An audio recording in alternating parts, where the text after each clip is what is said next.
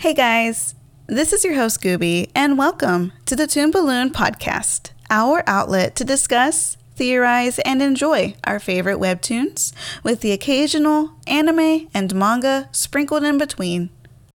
In this episode, we will be covering one of my favorite webtoons, Everything is Fine by Mike B. Comics. When I first got into webtoons, this was one of the few that had gotten me addicted to dedicating good chunks of my days to just reading webcomics, and this was when it was still on Canvas. I had even mentioned it in my very first podcast episode. I have always had the intention to deep dive this webcomic when it was still on Canvas, but I am so thankful that it is an original now and that Mike B. Comics has come so far with this amazing story. If you love Mike B. Comics' work, I strongly recommend you check his Patreon and shop. There is Everything is Fine merch, storyboard art previews, and so much more. I will be sure to include all the links in the description below. I love that it is getting so much recognition, and I am so happy to see other people creating insane theories for this series. It just makes it that much more fascinating and enjoyable to read. This episode will be covering quite a few aspects of Everything is Fine. We'll be talking about what has been going down in the story so far, from episodes 1 through 12. This would also include talking about its many nods to the novel 1984 by George Orwell, along with discussing my own theories, discussing clues in the series, and I have thought of so many things to talk about after doing a lot of heavy reading over both of these series. I will also be featuring a few other theories that I had gotten from a few of my followers on Instagram. There will be spoilers, so you have been warned. Now, let's talk Everything is Fine by Mike B. Comics.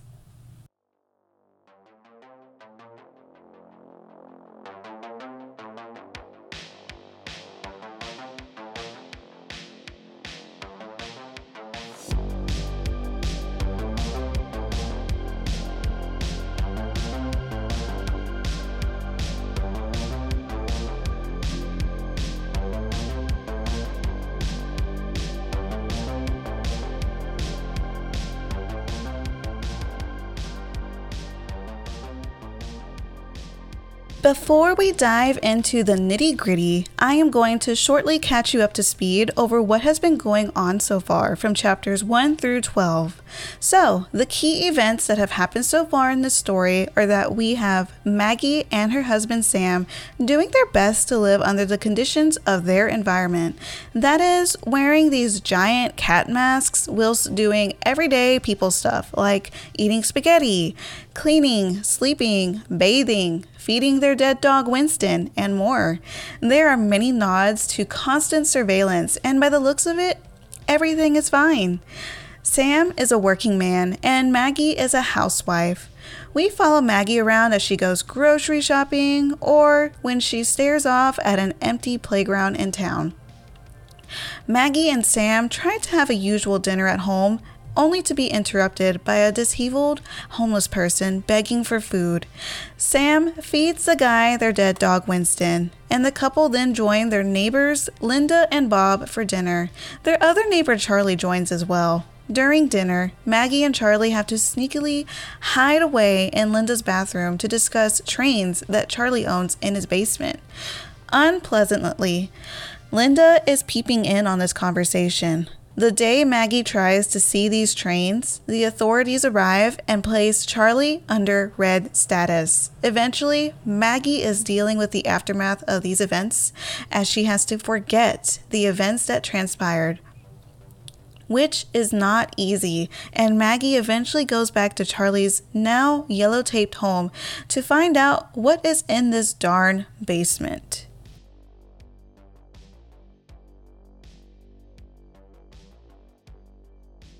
Okay, so after trying to summarize the events that have led to where we are now in the story, I wanted to cover a few things that I find quite significant in this suspenseful story. For starters, the many means of surveillance in this society of theirs, we get a lot of shots in the story of cameras in almost every nook and cranny you can think of. Not only that, but those cat masks also play a role in ensuring that the citizens are behaving the way they are supposed to. And even the citizens play a large role in this society's surveillance system. Linda, for one, is a huge snitch and ratted both Maggie and Charlie out in order to prove her loyalty. This whole society just screams totalitarianism, which is something that I will touch on in a little bit. By the looks of it, these characters are not supposed to show negative emotions because they are constantly trying to play off this, "Oh, what a great day it is," facade. Whatever is going on, everything is definitely not fine. But they can't say that. For one thing, loyalty is very important, and this is made prominent by characters like Linda and the officer Tom. Something that I noticed with this comic is that the titles of each chapter hints at something important. Even if some can be quite comedic, I'm looking at you, episode 3, because even though it's called Mom Spaghetti, and the first reference I think of is of course an Eminem song called Lose Yourself, I think it actually plays a huge part at foreshadowing the importance of Maggie being a mom. Especially since episode 12 proves that she indeed had a child, a girl for that matter. So by looking at a few of the chapter titles, I can come up with a few clues that could be going on in this story. For chapter 1, it's called The New Forever. Right off the bat, I believe that this whole society/government mess is fresh, and the characters have only lived in this deeply invasive lifestyle for a short time. The first chapter largely focuses on Maggie's inability to forget about something, this something being her own child, as she keeps seeing images in her coffee. And even Sam, her own husband, insists that she needs to forget due to reasons that we did not know yet. Episode 2 is called Swings and Roundabouts, which after a quick Google search explains that this is a saying that means that there are as many advantages as there are disadvantages in a particular situation. This could be talking about their current lifestyle. Technically, the citizens are taken care of by the government. For example, they always have access to food, albeit all canned food by the looks of it, but they are constantly watched and inconvenienced. So this could be the disadvantages that come with the supposed advantages that the society offers them. Episode 4 is called Mise en place, which means putting everything into place in French. This is also considered a cooking term because it is usually referenced to putting the ingredients together, putting all of the preparations for the meal into place. As to what this could mean for the story, well, it could relate to how Linda may have been suspecting Charlie for a while and used him as her way to get to Lakeview. Or this is also her way of having her own clique that will help each other in order to get to Lakeview. This could be Linda putting everything in place for her own agenda. What do you think? I also think it could be a reference to Maggie because it is something that I will get into later in the episode. As for episodes 8 and 9, these both give large references to the novel 1984. Echoed Julia and An Iron Voice are both referencing scenes involving the protagonist and his lover Julia. The quote goes, "We are the dead," he said. "We are the dead," echoed Julia dutifully. "You are the dead," said an iron voice behind them. These chapters involve Charlie getting caught by the government for whatever it is he is hiding. In 1984, Winston and Julia were caught for the deeds that they were enacting. So I can see a connection there. And in episode 11, it is called Carrot and Stick, which, defined by Google, is a metaphor characterized by both the offer of a reward and the threat of punishment, which this chapter demonstrates through Maggie. She is essentially offered the reward of not being put in red status like Charlie, but she is still threatened that if she crosses the line at all, she will face the consequences for her actions. This could also refer to Linda collecting the reward for snitching, while Maggie is punished for her actions. This story revolves around the concept of a totalitarian government controlling every aspect of these people's lives through cruel headpieces that dictate when they can or cannot eat. They also video surveillance everything they do. They are offered meaningless jobs, or worse, they threaten their lives. Many of the occurrences we have been shown to us are reminiscent to the novel by George Orwell that I mentioned earlier, 1984. After noticing some hints and similarities, as well as large Easter eggs left by the author in the titles, as well as their dead dog Winston, I decided to activate my big brain and dust off the old freshman English class readings that I studied back in high school.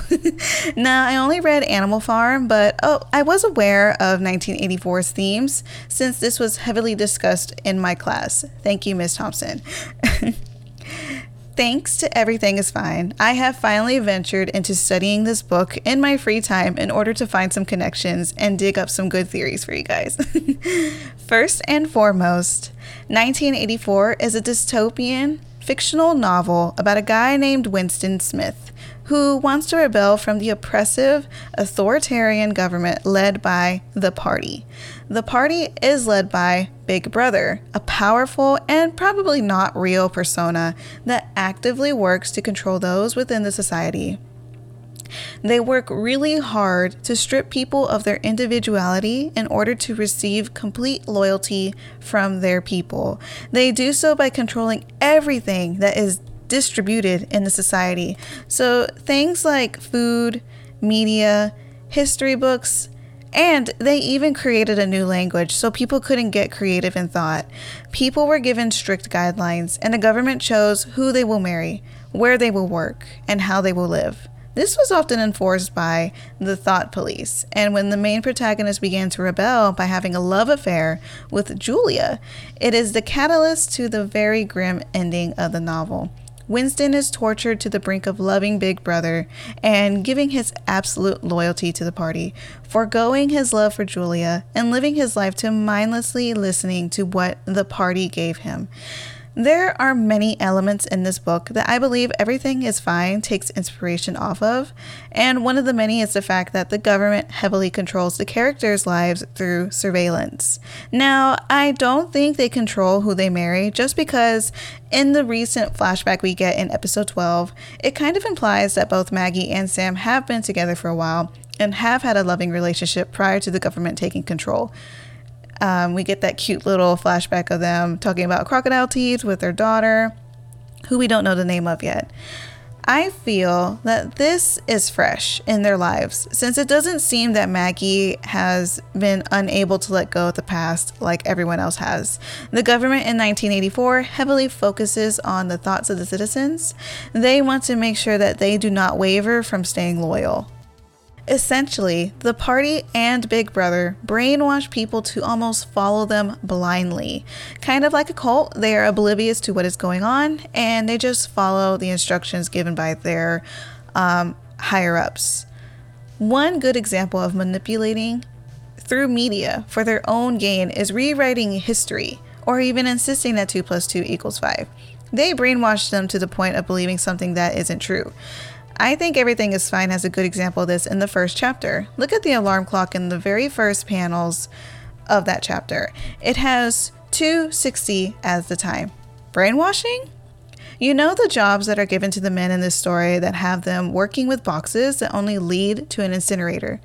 They are given meaningless jobs that lead to them living lives without any worth. I think in Everything is Fine, it focuses on emotions, since none of the characters are allowed to be sad, and when they do get sad or out of character, the red light activates on the cat mask.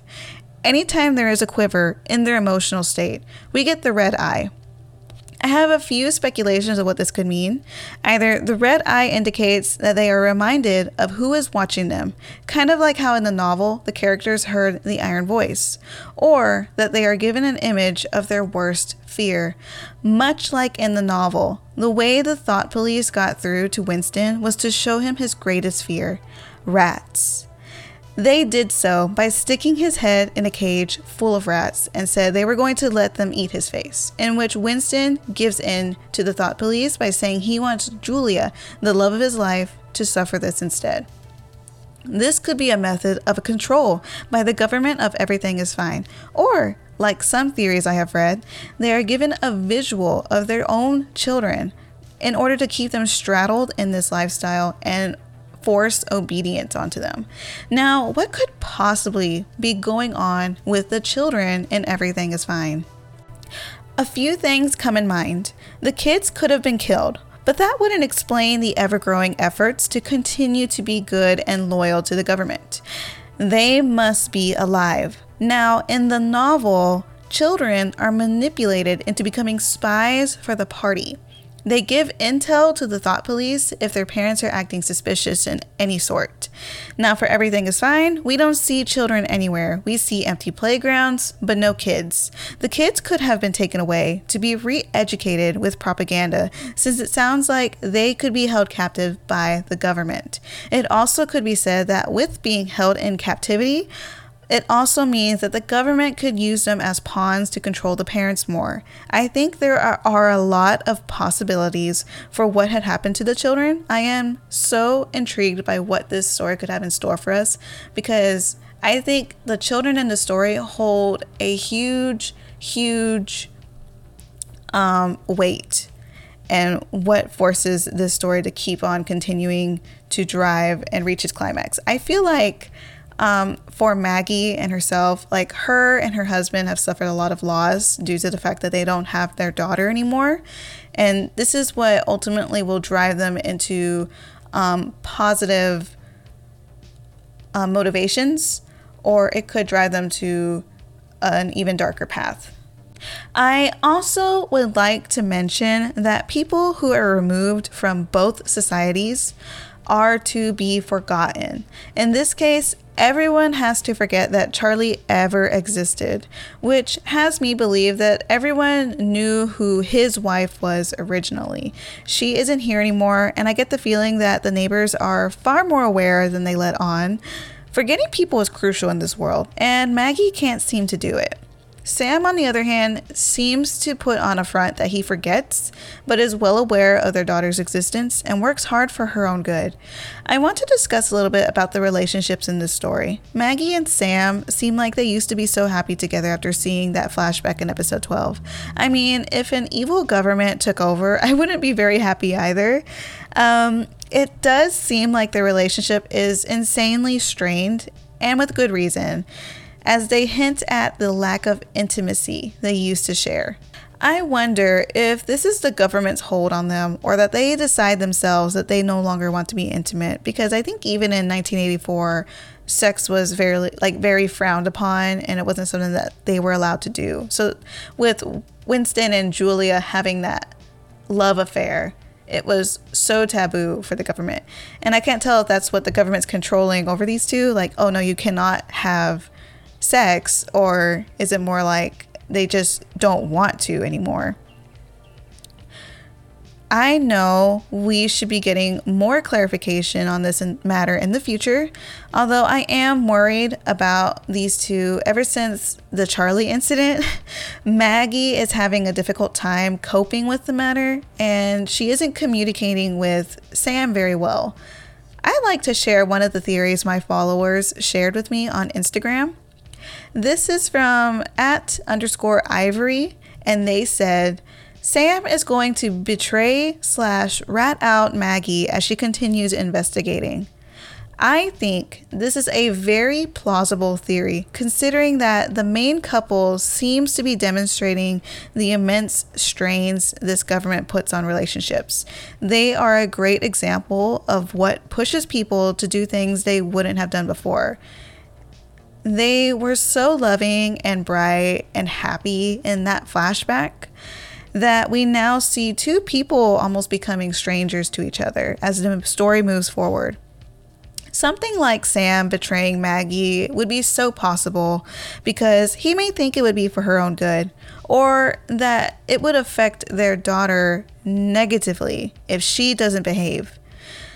Another theory that a follower shared with me is from @ayakoyc. They said that her husband isn't actually her husband. Maybe Charlie was.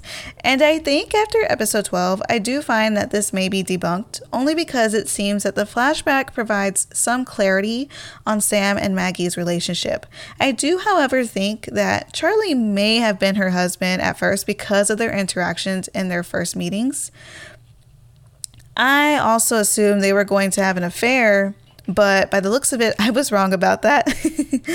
So another theory shared with me was from @potofgoldcomic. Charlie was her son? Possibly. I wish I knew how old these characters were. I want to say that Charlie is around the same age as Maggie since he has a daughter of his own.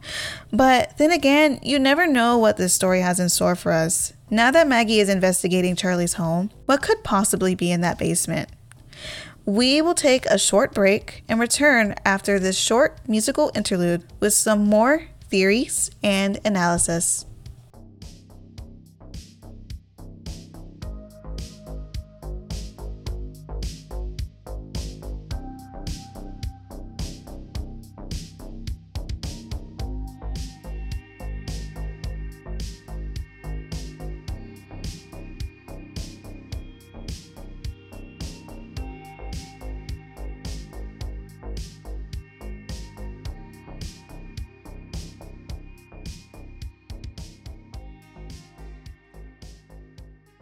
So let's talk about that basement. So we already have Attack on Titan discussing a basement in their story. Then we have WandaVision. And now we have Everything is Fine. I actually wanted to touch up on a joke that I remember Mike Birchall touching up on his Twitter. I actually remember that Everything is Fine came out on Canvas before WandaVision had ever came out. And when it went on hiatus to become an original, WandaVision came up. It gave me the same eerie vibes, and when the basement showed up, I remember Mike Birchall was going nuts that it had a basement too. I mean, you could probably look on his Twitter and probably find it, but it was just so funny with the timing and everything. And I know people compare the two stories a lot, and I can definitely see the similarities. Anyways, the basement. So I have a couple of thoughts. One, it could be an underground railroad. I have seen that theory around a lot in the comment section of the story. Two, it could be his daughter or his wife that he has been helping by having them hide away in the basement. Maybe his wife was put on red status before. Three, it could be an escape from surveillance. Four, it is just trains, and the poor dude was just misunderstood by freaking Linda.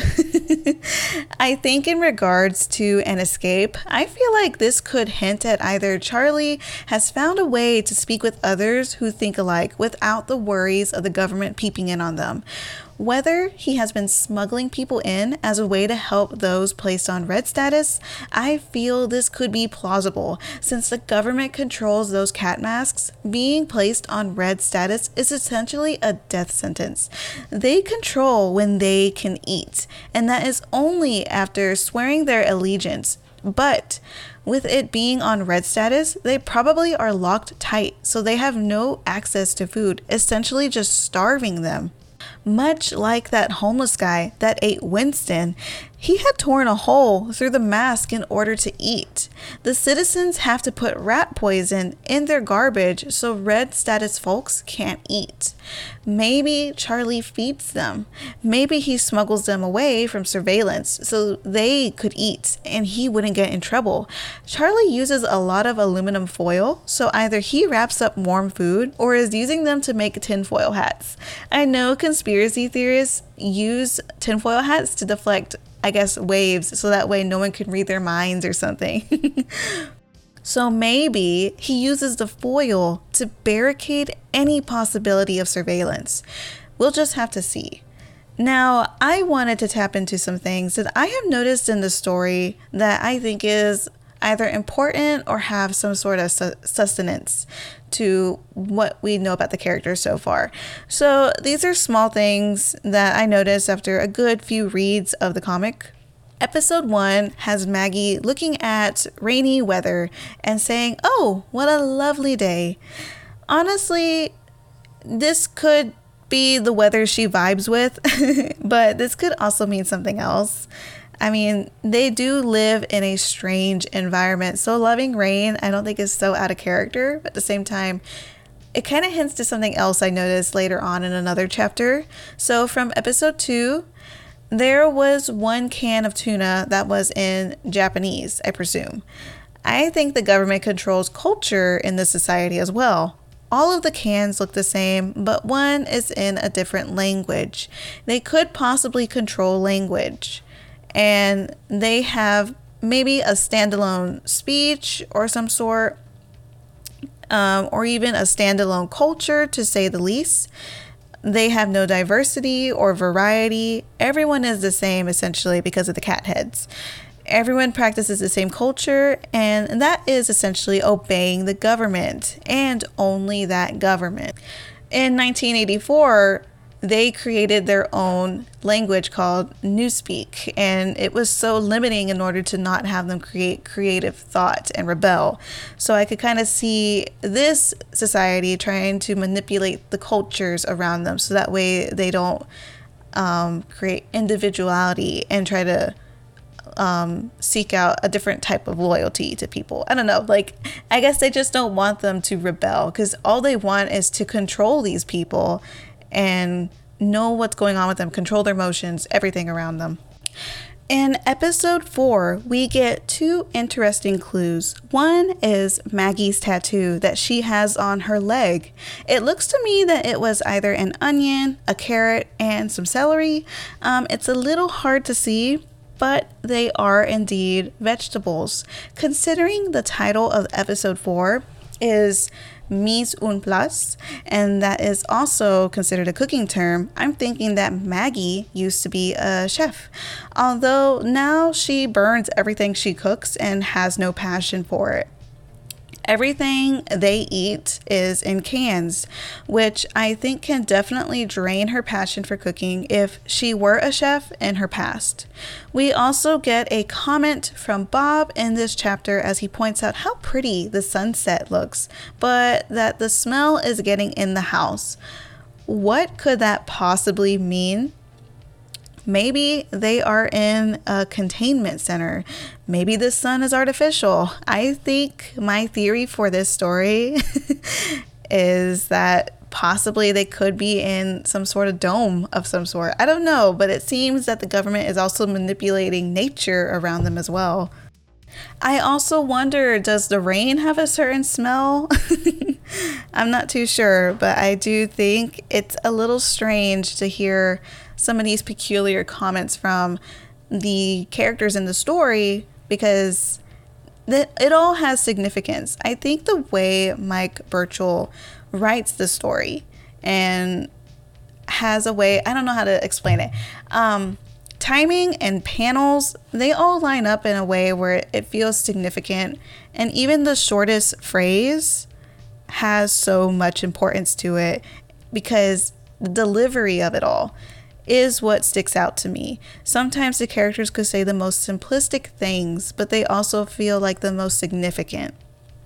Her saying that it's a lovely day, and then you see rainy weather outside, and then you hear Bob saying, "Oh, it looks great outside," but then the smell's getting in. I have no idea what that could possibly mean, and I'm worried that it's much more sinister than we think.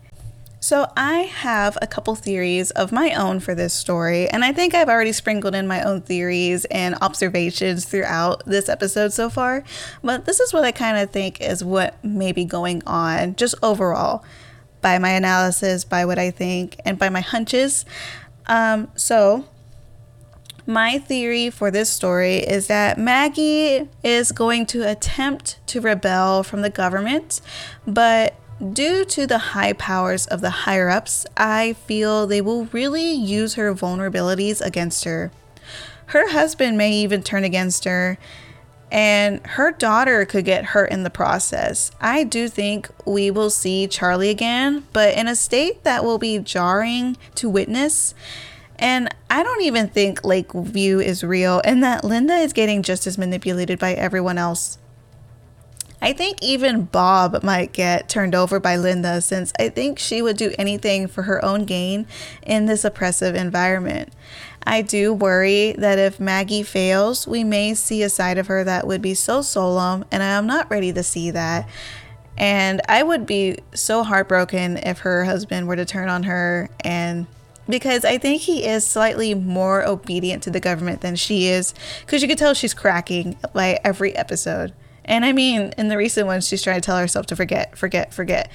And in the end, she doesn't forget. She instead initiates and is active and trying her best to understand what is going on around her and try to fight for something that she believes in and loves. And that is her daughter. I could tell that she really believes in her daughter, because no matter how hard she tries, she cannot forget that little girl. And those sweet little memories will always hold a very special place in her heart, and in no way I hope that the government will be able to erase that out of her, because they seem to try to erase that out of everybody around them. I also am curious, does Linda and Bob have a child of their own, and are they just as heartbroken as Maggie and Sam, or have they been childless this whole time and so they are more willing to obey the government because they don't have something that they are holding dear to their hearts? I'm very curious about that as well. I do think something that's really significant in this story is family. And I think that's something that not only is probably a large theme in this story, but also what's going to be like a key player in these characters. I feel like as it moves forward, Maggie is going to be motivated by her daughter in a different regard compared to Sam. She looks very active in trying to rebel, and by the looks of it, Sam is going in a different direction. He's trying to obey the government, and hopefully he will get good rewards in the end. And then I remember that little scene that we had in the very first episode where Maggie mentions something kind of like gambling, because the conversation goes that Sam is going to be working extra harder because he wants to get a promotion. And he said the only way to get a promotion in the end is by, I guess, showing and delivering his, not loyalty, but I guess his work ethic. But this also means that he is sacrificing his time and his willpower, I guess, because he has to work with a guy he can't stand. So then, of course, Maggie kind of gives her insight that I guess Sam kind of has to brush off because it's kind of out of character for what the government wants out of them. And that's essentially when she says, what's that, says Sam. I just is playing the game really the best way. Honey, I, says Sam. And Maggie says here, like, you can play roulette as much as you want, but in the end, who owns the casino? And of course, like I said, he has to brush this off because it's kind of out of character. I'm like, yeah, it was kind of suspicious. But I think it plays a big part on how they see the world. She sees it as a way of like, I got to be active. I have to put my foot down, and I got to put in the work in a different way, because Sam is like, I'll just play the game, I'll do what they say, and hopefully they will reward me with something that I wanted in the end. And by the looks of it, they disagree on that, because she even points out to him that who owns the casino, and the casino could easily just be the government in this situation. Like, he is playing the roulette. There's a high chance he may get a promotion, but there's a high chance that he won't. And in reality, there's a high chance they could get their daughter back, and then there's a high chance that they won't. And either method they go about for it, it might not be sustainable, because she even says, who owns the casino? I mean, are both their efforts futile? I'm feeling a little cynical. And I don't know if it's just because I was reading 1984, and the ending was so grim and very, very Not disappointing, but just it kind of just puts you in shock because you're just like, well, dang, that sucks. And I'm like thinking, I hope this doesn't have like the same interpretation that, man, efforts are futile. I would like to think it's helpful, but it's also, you know, a horror genre. So I'm expecting some scary stuff in the future and possibly some things that'll make me feel a little grim. Because I kind of think that's the point. It's got to put that thrill in you, because in the end of the day, this is all about being everything is fine, I guess, in the end of it. And maybe they will constantly play a facade, or maybe they will get their daughter back and maybe they will be able to rebel against the government. I'm not too sure, but I know I'm excited to read more. And I also think this series has me asking more questions, but I love that this webtoon has me so clueless. I am so in for the ride. When I read it on Canvas, it used to be in complete black and white, and you would get hints of red, kind of like Sin City. So when I saw this was going to be in color for the first time, I was both shocked and intrigued. I think Mike Birchall does a wonderful job with the pastel palette. Before, the black and white nailed that eerie vibe that he was going for, but this pastel palette is incredible at making everything seem so ordinary, but then it hides this sinister energy as the characters interact and talk and deliver their lines. Considering that we have finally hit the mark where the series was at in Canvas, now I am just as clueless as everyone else, and I think that is awesome. Because the Canvas series left off on episode 9, An Iron Voice, and to see that when we finally made it there, I was like, okay, this is it. We are in for some good stuff, because I have no idea what's going to happen next, and it's going to be new, and it's going to be fresh, and we were just getting out of hiatus, so it was like a thrill ride, like, oh, we're in. And I was so hyped for the next chapter, because I didn't know what was coming, and now I can be excited to see what is coming up now, since I don't know what's going to happen now. For a little while, I was like, yeah, I know there's going to be changes because I anticipated changes. And so seeing the changes, it was so pleasant. And just overall storytelling, it's brilliant. This story is brilliant. And I really want more people to read it. And I love that so many are reading it now. And I love seeing all the theories and new fans and more people to interact with, because whenever I would tell somebody about the story before, they were like, well, what are you talking about? I've never read that one. And to hear that they are reading it now, it's just so surreal and amazing. And I am so happy for Mike Birchall. And I am just going to congratulate him in here, even if he doesn't listen to the podcast. I am so thankful that you write such an amazing story with so many hints and clues and significance and, you know, just everything involved. It makes me question life. You know, considering all of that, the connections in this story shares with 1984 is so enlightening, and I feel like the similarities help me see this story a lot differently now.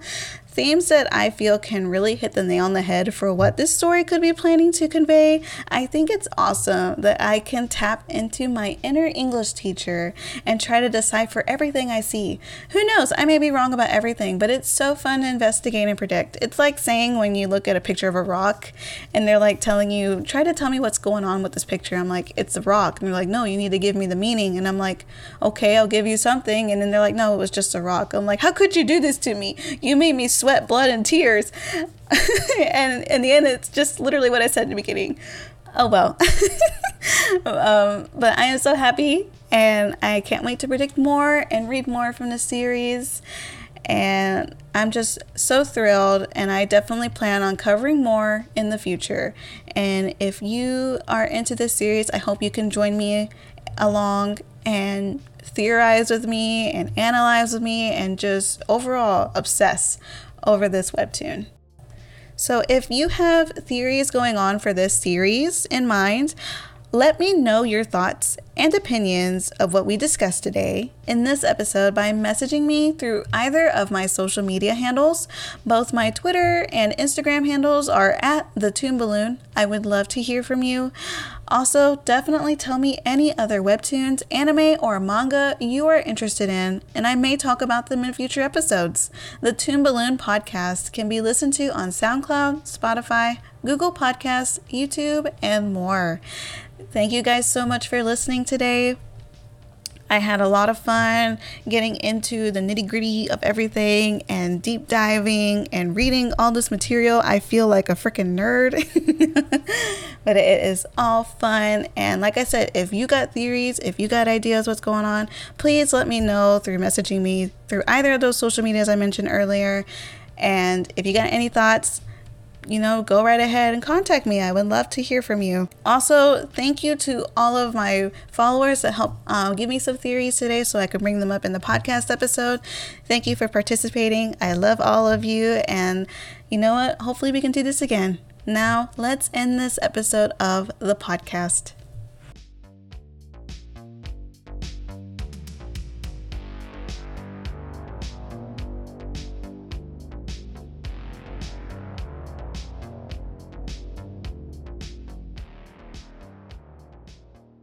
Thank you so much for joining me today and taking the time to listen to my humble podcast. I look forward to talking with you again. This is the Toon Balloon Podcast. I was your host, Gooby. See you next time.